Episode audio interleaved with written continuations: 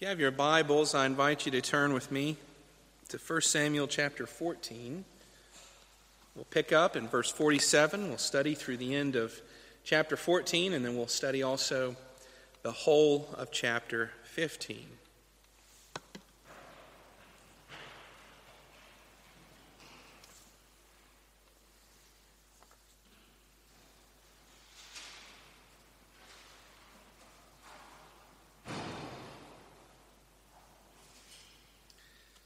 Hear the reading of God's holy, inerrant, and inspired word. When Saul had taken the kingship over Israel, he fought against all his enemies on every side against Moab, against the Ammonites, against Edom, against the kings of Zobah, and against the Philistines. Wherever he turned, he routed them. And he did valiantly and struck the Amalekites and delivered Israel out of the hands of those who plundered them. Now the sons of Saul were Jonathan, Ishvi, and Malchishua. The names of his two daughters were these. The name of the firstborn was Merav, and the name of the younger Michal. And the name of Saul's wife was Ahinoam, the daughter of Ahimaaz, and the name of his commander, or the commander of his army was Avner, the son of Ner. Saul's uncle. Kish was the father of Saul, and Ner the father of Avner, and was the son of Aviel. There was hard fighting against the Philistines all the days of Saul, and when Saul saw any strong man or any valiant man, he attached him to himself. And Samuel said to Saul, The Lord sent me to anoint you king over his people Israel. Now, therefore, listen to the words of the Lord. Thus says the Lord of hosts I have noted what Amalek did to Israel in opposing them on the way when they came up out of Egypt. Now go and strike Amalek and devote to destruction all that they have. Do not spare them, but kill both man and woman, child and infant, ox and sheep, camel and donkey. So Saul summoned the people and numbered them in Telaim, 200,000 men on foot, and 10,000 men of Judah. And Saul came to the city of Amalek and lay in wait in the valley. Then Saul said to the Kenites, Go, depart, go down from among the Amalekites, lest I destroy you with them. For you showed kindness to all the people of Israel whenever they came up out of Egypt. So the Kenites departed from among the Amalekites. And Saul defeated the Amalekites from Havilah as far as Shur, which is east of Egypt. And he took Agag, the king of the Amalekites, alive and devoted to destruction all the people with the edge of the sword. But Saul and the people spared Agag and the best of the sheep and of the oxen and of the fattened calves and the lambs and all that was good, and would not utterly destroy them. All that was despised and worthless they devoted to destruction. The word of the Lord came to Samuel I regret that I have made Saul king, for he has turned back from following me and has not performed my commandments. And Samuel was angry, and he cried to the Lord all night. And Samuel rose early to meet Saul and in the morning, and it was told to Samuel. Saul came to Carmel, and behold, he set up a monument for himself, and turned and passed on and went down to Gilgal. And Saul came to Saul, Samuel came to Saul, and Saul said to him, Blessed be you to the Lord. I have performed the commandment of the Lord. And Samuel said, What then is this bleating from the sheep in my ears and the lowing of the oxen that I hear. Saul said, They have brought them from the, Amal- uh, the Amalekites, for the people spared the best of the sheep and of the oxen to sacrifice to the Lord your God, and the rest we devoted to destruction. Then Samuel said to Saul, Stop. I will tell you what the Lord said to me this night. And he said to him, Speak. And Samuel said, Though you are little in your own eyes, are you not the head of the tribes of Israel? The Lord anointed you king over Israel. And the Lord sent you on a mission and said, Go, devote to destruction the sinners, the Amalekites, and fight against them until they are consumed. Why then did you not obey the voice of the Lord? Why did you pounce on the spoil and do what is evil in the sight of the Lord? And Saul said to Samuel, I have obeyed the voice of the Lord. I have gone on the mission on which the Lord sent me. I have brought Agag, the king of Amalek, and have devoted the Amalekites to destruction. But the people took the spoil, sheep and oxen, the best of the things devoted to destruction, to sacrifice to the Lord your God in Gilgal. And Samuel said, Has the Lord as great delight in burnt offerings and sacrifices as in obeying the voice of the Lord?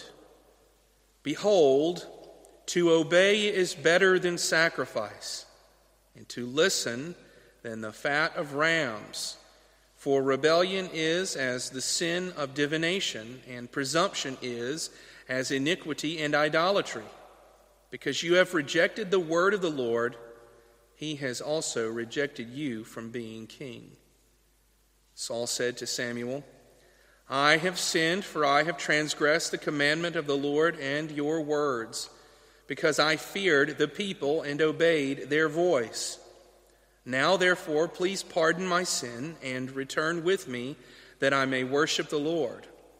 And Samuel said to Saul, I will not return with you for you have rejected the word of the Lord, and the Lord has rejected you from being king over Israel. And Samuel turned away. And when Samuel turned away, Saul seized the skirt of his robe and tore it. And Samuel said to him, The Lord has torn the kingdom of Israel from you this day, and has given it to a neighbor of yours who is better than you. And also the glory of Israel will not lie or have regret for he is not a man that he should have regret. Then he said, I have sinned. Yet honor me now before the elders of my people and before Israel, and return with me that I may bow before the Lord your God. So Samuel turned back after Saul, and Saul bowed before the Lord. Then Samuel said, Bring here to me Agag, the king of the Amalekites. And Agag came cheerfully. Agag said, Surely the bitterness of death is past. And Samuel said, As your sword has made women childless, so shall your mother be childless among women. And Samuel hacked Agag to pieces before the Lord in Gilgal. Then Samuel went to Ramah, and Saul went up to his house in Gibeah of Saul. And Samuel did not see Saul again until the day of his death. But Samuel grieved over Saul, and the Lord regretted that he made Saul king over Israel. This is the word of God. May the Lord give us understanding. May he give us submission to his word and help us to benefit from the revelation he's given to his people. Let's pray together. Heavenly Father, we thank you for the ancient history of your people. And Lord, how you have ordained and upheld it for all generations. Oh Lord, that we would know your holiness. Oh Lord, that we might be confronted for our own disobedience. Lord, help us to receive your word, to understand your word, to be confronted by it. We ask all of this in Jesus' holy name. Amen. There may be very many reasons for disobedience. There could be a good reason for disobedience, and that is of conscience. If there is an earthly ruler that bids you or me to do a thing that is against the word of God, it is right for us to obey God rather than to obey men. But regarding disobedience, according to the word of God, usually and almost every time, at the heart of that disobedience is pridefulness. It's when we, like Adam and like Saul, say to ourselves within our own minds and hearts, we know better than God. We'll do what we want rather than what he commands. Ultimately, it's about our plan rather than his. It's about our glory rather than his praise. And in the Bible, how does that end? Disaster. Always it ends in disaster. And this evening, as we come to the passage of Scripture, what we see is the prideful disobedience of Saul against his God as he rejects his word and does whatever pleases himself. So, the five things I want us to see from this passage of Scripture this evening are firstly, in verses 47 through 52 of chapter 14, chapter 15, verse 1 and 12, I want us to see the hallmarks of pridefulness. The hallmarks of pridefulness. Verses 2 through 9, I want us to see the ignorance of disobedience. The ignorance of disobedience. Verses 10 through 21, I want us to see the pridefulness that rejects rebuke. The pridefulness that rejects rebuke. Verses 22 through 30, I want us to see the pridefulness that prevents repentance. The pridefulness that, re- that prevents repentance. And then in verses 32 through 34, I want us to see the triumph of divine justice. The triumph of divine justice. As we come to the close of chapter 14, we meet a scripture that is a condensed history. We've already had the foolish vow of Saul that was laid against the whole of the army of the Israelites, and it weakened them and it prevented them from conducting the successful warfare that they otherwise could have conducted. But in these verses, verses 47 through 52, what we have is a summary statement. We have the account of a large portion of time, and it's where the writer of 1 Samuel is giving us narrative perspective. He's sort of looking down from on high and giving us a larger story to bring us into the more specific and chronologically uh, unfolding chapter 15. We read in verse 47 that when Saul had taken kingship over Israel that he fought against all his enemies on every side against Moab against the Ammonites against Edom against the kings of Zobah and against the Philistines and that wherever he turned he routed them and that he did valiantly, and he even struck the Amalekites and delivered Israel out of the hands of those who plundered them. Now, that's a lot of history, isn't it? That's a lot of warfare. In fact, it's so much warfare that the Bible doesn't even chronicle it in every specific account. In fact, what we have again is this condensed history. And you might ask the question, why is that? Well, I want to suggest to you that these were in essence, battles of conquest. This is warfare that Saul undertook, yes, probably out of a sense of needed defense against local enemies, but it also seems, as I think the text gives us clues to, that Saul does this for the establishment of himself as a king, and furthermore for the establishment of Israel as a kingdom in the midst of kingdoms. I mean, look at it with me for just a second. What we have is the account that all the enemies on every side that surrounded the people of Israel, really, it's all their neighbors. We read about Moab, the Ammonites, Edom, Zobah, the Philistines, and the Amalekites. There are here listed absolutely no uh, allies, just simply their neighbors. And Saul is being said to have waged war very successfully. He's done so, uh, well, with a great speed and probably great efficacy, not even having a single loss being listed. The scripture actually testifies to his deliverance of Israel and again to the success and the, uh, uh, the, the military prowess that he has attained. He asks the question why is Saul doing this sort of thing? Well, it may be because where we left him in chapter 14 was in a disgraced and unauthoritative kingship, didn't we? What did we have as we studied last week? Well, right at the end, we have Saul in an anger and a craze, threatening to kill his own son. His own son Jonathan, the son that he loved, the son that had defended the people of Israel and who had had great success, yet who had broken his father's foolish vow. And do you remember what the people did? Oh, they revolted against him. You will not damage a single hair on his head by the Lord. We won't let you do it. And what is it? Well, there's the close there at the very end. Verse 46 Saul went up from pursuing the Philistines. He just gave up. And the Philistines went on their own way. He basically just said, All right, I'll do whatever you want. I'm afraid of you as the people of Israel. And so he leaves dejected.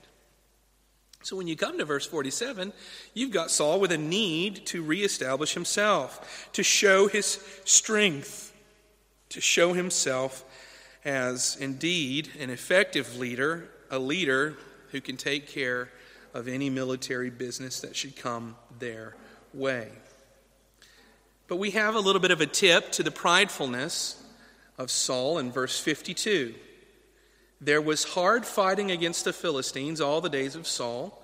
And when Saul saw any strong man or any valiant man, he attached him to himself. And this gives you a little bit of a picture of the inner workings of the heart of Saul. He's a weak man. And so what does he do? Well, he finds strong men to hide behind. He's, in essence, taking these men, anybody who has success or authority or strength or power, and he is sharing the benefit of their own strength by association. That makes perfect sense. If you've got an army and you're a king, you want the strongest. You want the best soldiers. You want the best men that you can have to possibly be the ones that would establish your army, lead your men in battle, and be great defenders. But really, in the way in which it's recorded here, in this verse, well, it makes Saul seem a little bit petty and shallow. That he's attaching men not just to his army, but to himself. To himself. He's looking for glory for shared glory. And this is the sort of thing he didn't do with Jonathan. In fact, we even see him doing this earlier in a different way with Jonathan.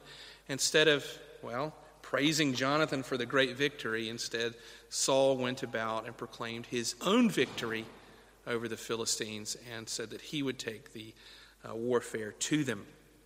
And so you see the hallmarks, these little pieces of a soul pained in pridefulness beginning to show a little bit more and a little bit more. But if you look ahead and you look at verses verse uh, 1 of chapter 15, I want you to see and to feel a tension here in the text. That Samuel said to Saul, The Lord sent me to anoint you king over his people Israel. Now, therefore, listen to the words of the Lord.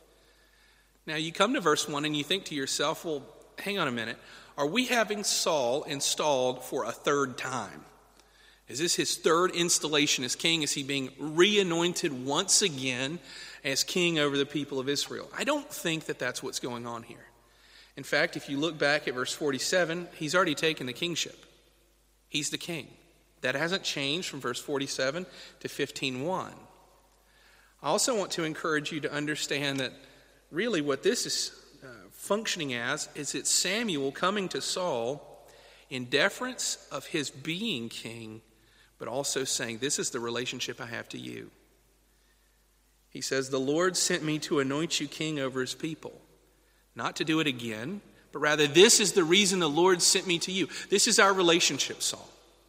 I'm the guy that God sent to anoint you as king to begin with. I am God's man that put you in this place, and I'm his hand for your care and your direction.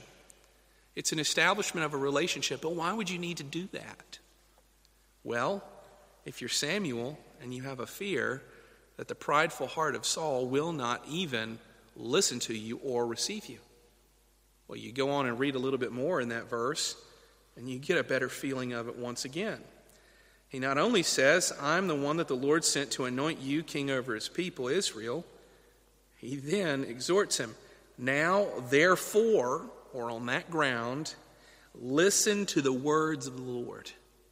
Listen to the words of the Lord. as if he expects that Saul will simply say, I'm the king, and who are you? Why should I listen to you? Samuel has a sense of the character of Saul. You look ahead at verse 12, and I think you see again a tip of the condition of the heart of Saul. We're told that whenever Samuel rose early, after all the debacle has kind of come apart and Saul has disobeyed, that Saul in the morning was told that uh, Samuel was told that Saul had come to Carmel, to a mountain, and that behold, he had set up a monument for himself, and then turned and passed on and went down to Gilgal. Now that might just sound like you know basic history, and let's move on. And but Pastor, what are you really trying to make of this? Well, Saul, after this success, the military success against the Amalekites, as he's got the spoil of the best of the beast of the Amalekites, and he's got the king of the Amalekites live and with him. He then goes to Carmel, this place where the Lord is worshiped, where God displays his power. And what does he do there? Does he worship God on the very end of the battle? No, he doesn't, does he? He sets up a monument to whom? To himself. It's not to the army of the people of Israel. It's not to the kingdom of Israel. It's not to the God of Israel, like you would only ever see anywhere in the Old Testament where God's people set up a monument. They do it to God. No, he sets up first and foremost a monument to his own glory. It's about him. And after that's taken care of, then and only then does he go to the place of sacrifice at Gilgal.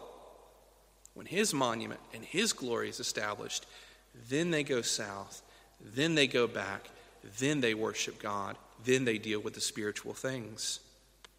Who is it that has first place in the heart of Saul? It's Saul. It's Saul. And the things he does and the manner in which he behaves shows the world the pridefulness of his heart. The pridefulness of his heart. As we go and we look at verses 1 through 9, I want us to see the ignorance of disobedience. This is when a lot of this starts to come into view. Verse 1, we have uh, the beginning, this establishment of the relationship between Samuel, the prophet of God, a priest, and also Saul, the king of the people of Israel. And it's in verse 2 that the commission of God comes. Thus says the Lord of hosts I have noted what Amalek did to Israel in opposing them on the way when they, whenever they came up out of Egypt. Now go and strike Amalek and devote to destruction all that they have. Do not spare them, but kill both man and woman, child and infant, ox and sheep, camel and donkey.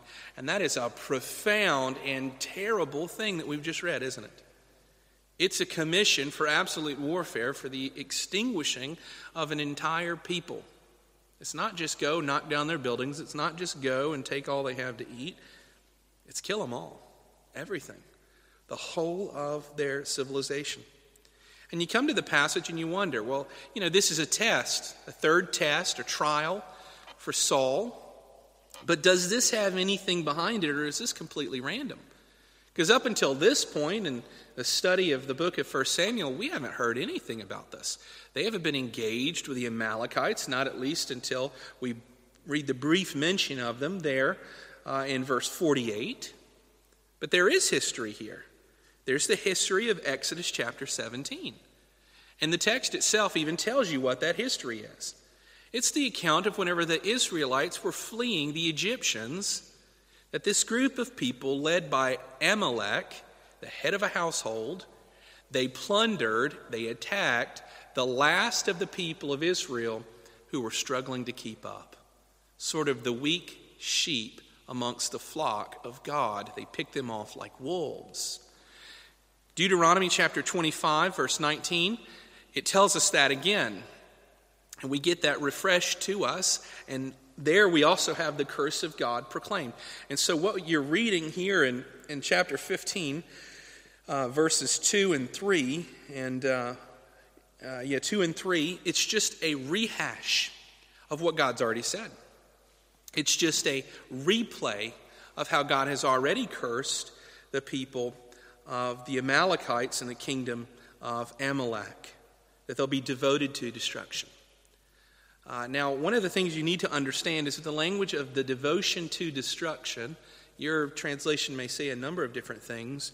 Uh, it could be translated to sanctify them to destruction, to set them apart unto destruction. But this is actually ceremonial language. There's a spiritual dimension, and this is the language of the justice of God.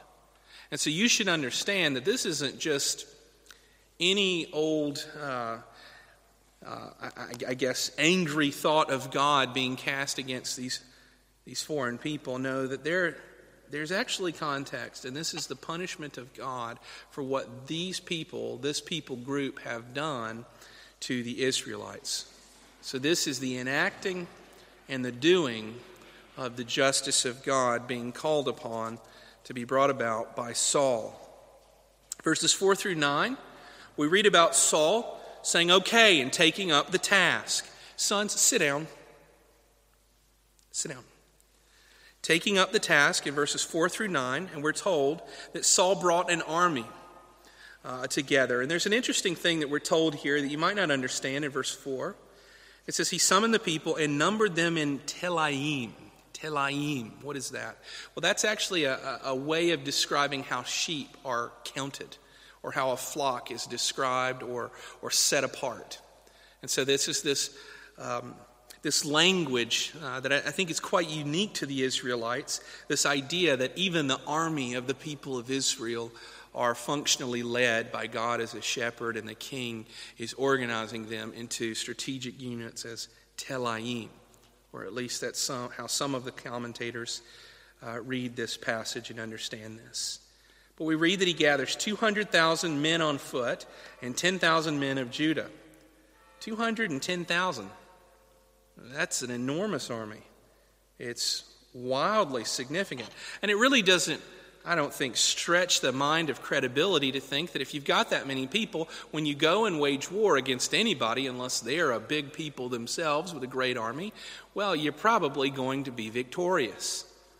Well, more so, even if you've got God's commandment to go and wage total warfare. If God is for you, who can be against you? God wills it in this circumstance, Deus vult. And so there it is. He goes and he has the assurance if you come against the Amalekites, you will succeed. And so he does.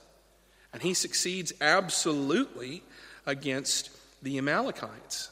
But I want you to notice one thing, and this is sort of a this is where you know that there's a history here being recorded. Uh, I don't know that it plays too much of a role uh, in the whole of the text, but in verse uh, 6, we read that as Saul approaches the city of the Amalekites, that he says to this group of people, the Kenites, he tells them to go, depart, go down from among the Amalekites, lest I destroy you with them. For you showed kindness to all the people of Israel when they came up out of Egypt. This group, the Kenites. And Bible readers, does that uh, set off bells in your ears? Well, it ought to. It ought to make you think of Moses, and specifically Moses' father in law, Jethro. He was a Kenite. And so there's this relationship between the Kenites being kind and gracious, a different group of people, to the Israelites. And so the Lord is repaying that kindness even that far back in this exchange between Saul and the Kenites. He's not being reckless, he's not rushed upon the city. No, he's up until this point following the direction of God with great care. Things didn't get out of control. Saul was in control, yet because of the state of Saul's heart, well, he did what he wanted to do and was disobedient to the God of heaven. We read in verse 7 that Saul defeated the Amalekites from Havilah. Do you recall what Havilah is, where you see that in another place in the Bible? It's in Genesis chapter 2. Havilah is where? Well, it's the land over where the rivers are. So you've got basically from Babylon, we're told he defeats the Amalekites from over near Babylon in Havilah all the way to Shur, which is east of Egypt. So it spans the whole of the Near East. Wherever the Amalekites are, he pursues them, he conquers them, he wages absolute warfare against them very successfully. He eradicates them, he fulfills that part of the commission. Well, we go on and we read in verse 8 that he took Agag, the king of the Amalekites, alive and devoted to destruction all the people with the edge of the sword. Why would you do this sort of thing? Uh, you've conquered a people and you've done it in such horrible style that you've made seemingly an enemy forever. Well, there's a possibility of one or two different um, ways to interpret this. Why does he spare Agag? Well, maybe so all of those neighbors who are looking on, those whom he's waged war against, they'll see Saul the Great, a king of might and mercy. Is he after his own glory? Well, that's a very strong possibility according to the character of Saul. Or is it that he's doing the thing that he's already done, attaching himself to strong and valiant men? Wouldn't it be nice to be able to say, Here are my collection of kings that I've conquered, each and every one of them? Well, could be. Is it to keep him under your thumb, to make sure he doesn't do a thing and strike back at the people of Israel? Because the Amalekites do come back, and they do wage war against David at Ziklag. We'll study about that in uh, months to come. We don't know, but I'll tell you one thing we do know that it's disobedience we know that it's disobedience, that he actively ignores the direct command of God, even though he had the full power to uphold it and to fulfill it. You go on and you read in verse 9 that Saul and the people spared Agag, and that the best of the sheep and the oxen and the fattened calves and the lambs and all that was good, and would not utterly destroy them. Would not utterly destroy them. That's what they've been commanded to do and all that was despised and worthless they devoted to destruction. Anything not worth having, that was the thing that they then devoted to the Lord in an execution of his justice. So you get a bit of the picture. You've got Samuel doing what Samuel wants to do. He's okay slaughtering men, women, and children, but ultimately he's going to do what he wants to do. He's going to keep the king and he's going to keep the best of the spoils. Saul and the people not just the people. Saul and the people are the ones that keep all of the best of the livestock. What's going on here? Why does he do this sort of thing? Well, it's because he ignores God. It's almost as if, in his disobedience and his pridefulness, he believes that his God is blind and ignorant. He's forgotten the simple thing that we teach our kids in catechism does God know all things? Yes, God knows all things. Nothing can be hid from God. It's as simple as that. He's conducted the warfare under the command of God, and then he's done what he wanted to do as if God would not take notice. Now, that, up until this point, it sounds terrible. He's done crazy and terrible things. He's killed an entire people group and he's disobeyed God, and he's done it because ultimately he doesn't believe that his God is living or sees anything or has any power. But isn't that the same sort of thing that we do when we disobey God? In our hearts, we say, God won't notice this thing, this and that other thing that I do and I don't do when I disobey Him. God won't pay any attention to the thing that I've just said, to the thing that I've just seen, to the thing that I've just done. I'll disobey him. I'll break all of his commands. After all, has God ever lifted a hand against me? Can he even do it? You see, we entertain very much the same thing every time we sin that was entertained in the heart of Saul. It's as if we believe that our God is blind and our God is powerless. Verses 10 through 21, we see the pridefulness that rejects a rebuke. In verse 10, we read God lamenting to Samuel about the state of things. I regret that I made Saul king, for he has turned back from following me and has performed has not performed my commandments. That's a really plain statement. It's as if in verse 10 God is saying very simply to Samuel, Yes, I saw that, and yes, I took note of it. I didn't ignore it, I didn't turn my back. I see that he's failed and that he's chosen not to do what I have told him to do. Now, we come to that passage, and sometimes the theological question gets asked how can an unchanging God regret or change his mind? Uh, we also have in this very passage of Scripture an address to that. So, before we get too far, I want to put your attention to verse 29 and give a quick answer to a theological question. God, regretting, is addressed in verse 29 and also the glory of Israel will not lie or have regret, for he is not a man that he should have a regret. So, what's the Bible saying? Well, it's calling God the glory of Israel, and it is, in essence, telling us that the emotional life of God, as he communicates himself in his anger over Saul, that he's speaking as a man to the ears of a man. You see there in verse 29, we're told very sincerely, he is not a man that he should have regret. There's a correction, there's a theological answer to the theological question. This is the way, with the words of men and the emotions of men, that God's heart is being committed and communicated uh, to the man Samuel. So that's, you can ask me a little bit more after the service if you are still really conf- uh, curious or confused about can God regret, can God change his mind? Uh, but that'd be the way I would answer it, at least uh, in this sermon.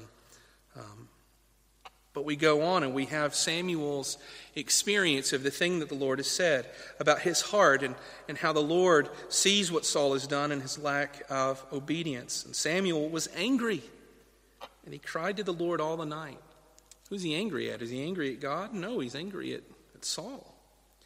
And the next day he rose early to meet Saul in the morning, and it's told to him that Saul came to Carmel and set up his own monument. This, well, brazen act, this prideful act, after which he then turned and went on to Gilgal. It's in verse 13 that we read about the encounter and the beginning of uh, the rebuke if I can find myself. Yeah. In verse 13, we read that Samuel came to Saul, and that Saul said to him, Blessed be you to the Lord, I have performed the commandment of the Lord. I mean, right from the very handshake, yeah, there's a deflection, as if he knows that it's coming. There's a lie right out of the bat, right at the very beginning. Blessed be you to the Lord, I have performed the commandments. And do you see in verse 14 the response of Samuel? It's the beginning of the rebuke, and it's really a sharp one. It's kind of thing that a dad might say to a son. Samuel said, What then is this bleating of the sheep in my ears and the lowing of the oxen that I hear? I mean, come on, Saul. I'm not deaf. I'm not dumb. I'm here. I can hear the animals. I know you didn't do what you said you do. It's kind of like sitting at the dinner table and I say to my sons, Hey, did you eat all of your dinner? Yes, Daddy. Yes, we did. And I say, I can see it on the floor, right? I can see the peas on the floor. There's something of that. It's almost silly whenever Saul is trying to uh, conceal this waywardness that he's done. Verse 15 Saul getting caught in the lie and being rebuked. He responds, They have brought them from the Amalekites. Who's they?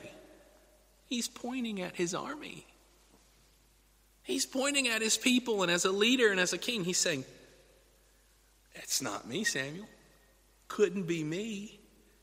My other brother tipped the plate onto the floor. It wasn't me. I'm not guilty. I'm not guilty. Look at them. They're the ones, they are the ones, the people who have then been disobedient to the, to the Lord, the God of heaven. They spared the best of the sheep and of the oxen and the sacrifice to bring to sacrifice to the Lord your God. And the rest we have devoted to destruction. Verse 16, you've got Samuel doing what anybody should do in a rebuke whenever somebody's resisting it. He's almost as if he stomps his foot and he says, Stop. Just stop it. This is silly, Saul. This is just, let, let, me just tell you what the Lord has said to me this night. And there's the rebuke, the full body of it in verse 17 uh, going all the way down uh, to the response of Saul uh, that comes in verse 20. And this is what the word of the Lord says. Verse 17 Though you are little in your own eyes, are you not the head of the tribes of Israel? First part of the rebuke you're the leader. Even though you don't want to accept responsibility, you're the leader, you're the king over Israel. Verse 18, and the Lord sent you on a mission and said, He sent you on the mission, not these people. You, you're the king. It was your work, it was your commission, and it's what you were supposed to see to be done. If there's disobedience, the disobedience lies with you. The Lord said, Go and devote to destruction the sinners, the Amalekites and fight against them until they are consumed. There again is the ground of the justice of God laid. You were told to do this because of what they have done in an offense to God. Verse 19 Why then did you not obey the voice of the Lord? You didn't do it, Saul. You didn't obey the voice of the Lord. Go on, and in that same verse, why did you pounce on the spoil and do what was evil? in the sight of the Lord. You did this. It's not the people, you did it. Now, something needs to be said here that whenever the Word of God comes to God's people, those first person pronouns, you, are important. It's important, important. You. There's power there, there's convicting power. And that's precisely the weight that's being thrown down at his feet. But there's pride there, isn't it? He can't get over it. First thing he's already done, it's the people. It's the people you gave me. We went on this mission. I took them. They took the sheep. Ultimately, God, it's the people you gave me. It's not just them, it's you, the one, ones that you gave me. They're the ones that did it. Blaming the people. Blaming the people. And then you've got the response of Saul, even to this clear thing uh, brought against him, this rebuke. And you see in verse 20, he says, I have obeyed the voice of the Lord. So he's still insistent. I have gone on the mission on which the Lord sent me. I have brought Agag, the king of Amalek, and I have devoted the Amalekites to destruction. Do you get what he's doing in verse 20? Have you picked up on the the twisting of words. Let me help you out here. He says, I have obeyed the voice of the Lord. I have done the mission on which he sent me. What is he interpreting the mission to be? To bring destruction on the Amalekites, the citizens, the people of the kingdom of Amalek. He's saying, I did that. This is the king. He's not one of the Amalekites, he's the king. He's, he's twisting the words. He's playing fast and loose, and he's trying to find some kind of a loophole to say, look, legally, according to the very word you gave me, I did exactly what you required of me. And it's really a slick, wicked, prideful heart, as if the testimony of God against him can then be worked around and he can catch God in a loophole. And it's this pridefulness. It's again and again and again in this section of Scripture that he points towards God. He points towards the legalese of the commission of God. He points towards the people. And it's everybody else's fault except his fault and his pride will not allow him to accept the rebuke that could have turned his heart back to God. You see, the way he responded is ultimately what decides what comes in verses 22 and 23 the response of God against him as the Lord rejects him.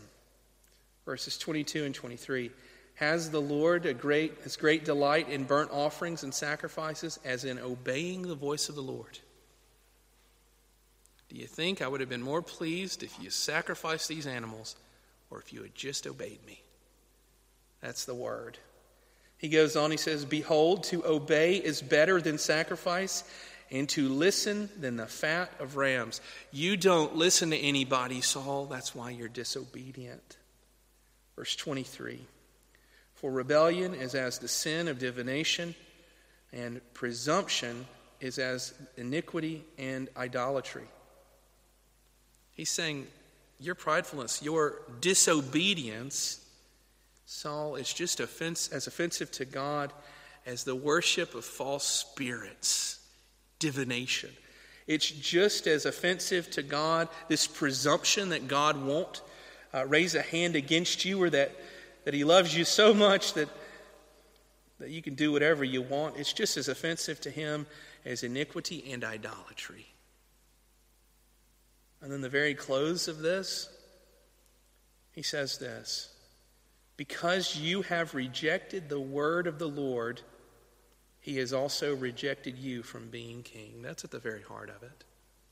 The disobedience of Samuel's heart is an outright rejection of God Himself, and it results in the Lord rejecting him from being king. That's pretty heavy. This is the second time that we've heard of him being rejected and the uh, proclamation that he will be removed from the kingship. We already saw that before. I think it's in chapter 13 where uh, he does the work of a priest, and so the Lord rejects him. But here it is again. But there is something I want you to see here. He's rejected as king, but he's not rejected as a man before God. And that's very important. Because as we go forward, what you're going to see is this exchange, this interaction, verse 24, between Saul and between Samuel. Saul says to Samuel at the end of this blazing rebuke from God, he then confesses, but it's an insincere confession. I have sinned, for I have transgressed the commandment of the Lord and your words because I feared the people and obeyed their voice. There's a truth to that, possibly. He feared men rather than fearing the Lord. But what is missing there? Well, it's an owning of the guilt that he has in its full sense that he did not fear God. It's as if he's saying, I was afraid for my life, and Lord, I did sin against you. I really did, but it's, I, had a good reason. I sinned against you, I disobeyed you because I was afraid of the armies of Israel. That if I didn't do what I was supposed to do, what would have happened? What would have happened? There's a half hearted confession. You go on, and in verse 35, or 25, he requests to Samuel, Now therefore, please pardon my sin and return with me that I may worship the Lord. Look, I confess, let's get it over with. Now pardon my sin. That's what he tells him. Come on, priest, make the sign of the cross. Put some holy water, holy oil on me, whatever it needs to happen. Let's get back to business. Pardon my sin that I may return with you and worship the Lord. See, it's, it's the pridefulness. He can't see through it. And he can't repent, not with any genuineness, not with any sincerity. Samuel responds in verse 26 and says to Saul, I will not return with you, for you have rejected the word of the Lord, and the Lord has rejected you from being king over Israel. And then as Samuel turns to go away, Saul seizes the skirt of his robe and tore it. It gives you a sense of the extreme interaction, uh, the, the emotions. Now, some commentators say that this is kind of a, a grab towards Samuel and violence. I don't know that that's the case. It seems like desperation uh, to me, at least as I read the text. But nonetheless, as Samuel turns to him, seeing his, his gown ripped, well, he prophesies against him once more. He says, The Lord has torn the kingdom of Israel from you this day and has given it to a neighbor of yours who is better than you. Isn't that very specific? Isn't that very direct? You go on and you have Saul continue. I know this is one of the longest points of a sermon ever, but verse 30, you have Saul once again give a half hearted confession. I have sinned, yet Honor me now before the elders of my people and before Israel, and return with me that I may bow before the Lord your God. Here it is again. But do you get it? What's going on? He's saying, Yeah, look, I'm guilty. Yeah, all right, I'll say what you want me to say. But why don't you go and help me reestablish myself before the elders of Israel? He's already looking to sweep it under the rug. Yeah, I know I sinned. Yeah, I know I offended God. Is that that big of a deal? Really? Now, can't we just go and get it all set back up and situated once again? Can't we be where I can lead the people again and be the king anyway, even if God is rejecting me as king? See, it's really shallow. It's pretty sad. In verse 31, we have the response of Samuel, and it's only in part. So Samuel turned back after Saul and bowed before the Lord. But do you notice what he doesn't do?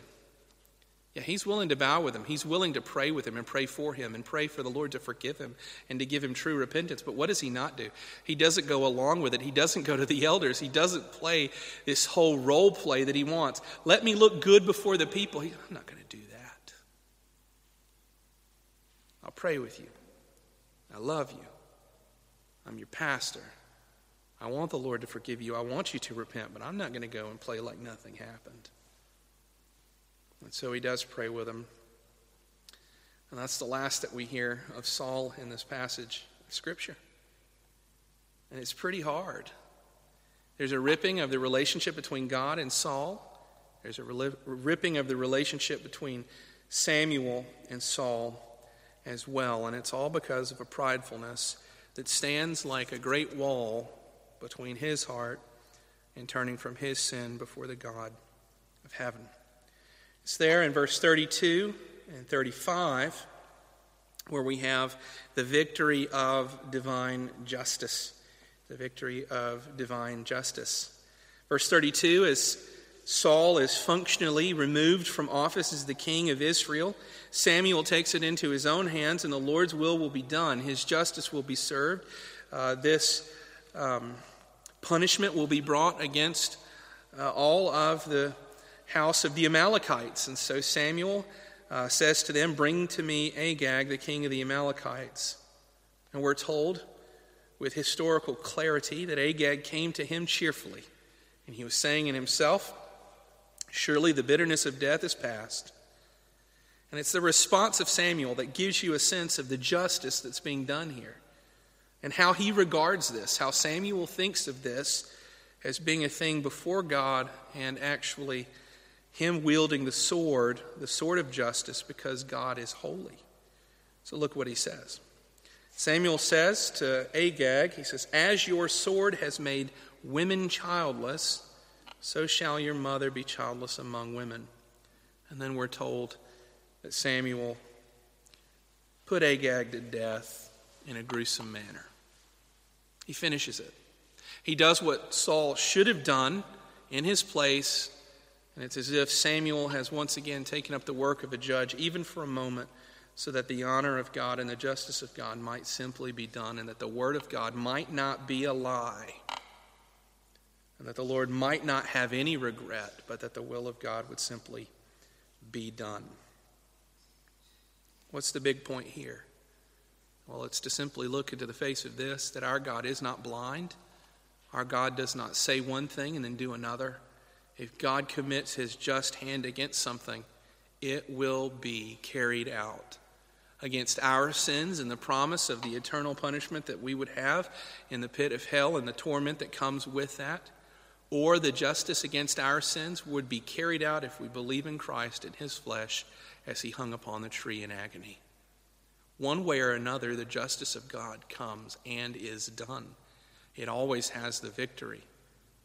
Because if the Lord doesn't fulfill his justice, he is ultimately an unjust God and ought not to be worshiped. But here in this passage, justice is done, it's fully carried out. The whole of the sentence is completed and it is not commuted or removed. Verses 34 and 35 at the close, we read that Samuel went to Ramah, and Saul went to his house in Gibeah, and that Samuel did not see Saul again till the day of his death, but that Samuel grieved over Saul and that the Lord regretted that he had made Saul the king over Israel. It's a messy thing. And something to be said here is that while we're in the church and while we're ministering one to another, and while we see the things that happen because of sin and the disobedience of the heart of other people, sometimes we really struggle. We see a brother go into this or that kind of sin, a sister go into this or that kind of sin, and leave us, and we find ourselves just standing here holding a bag and wondering what's going on. How do we even feel about this? Well, I think the Bible at least gives us room to, buy hope in the Lord and a real sense of the rightness of God and the righteousness of His, of His holy will, to simply grieve, to simply grieve over the rejection of God and the disobedience of His people. It's okay to grieve these sorts of things, is what I'm saying to you, friends. And this is the Word of God. 1 Samuel chapter 15. May the Lord help us to understand it and to bear it up in our hearts. Let's pray together. Father, we thank you for the scriptures, Lord, even the ancient accounts of the waywardness and the pridefulness of the hearts of great men. Lord, we pray that you would correct us, that we would look at Saul like an older brother that did a wrong thing, that we would learn from his example, that we would turn from our own pridefulness, that, Lord, we would be obedient. Oh, Father, that we would be sensitive that you are a God who sees all things and knows all things. O oh Lord, that you are a God who in every way brings the fullness of his justice about. O oh Father, even if it is by the working of grace your justice is had. Oh Father, we pray all of these things and we pray that you would help us to have received them. O Lord, in Christ Jesus. We pray it in his name. Amen.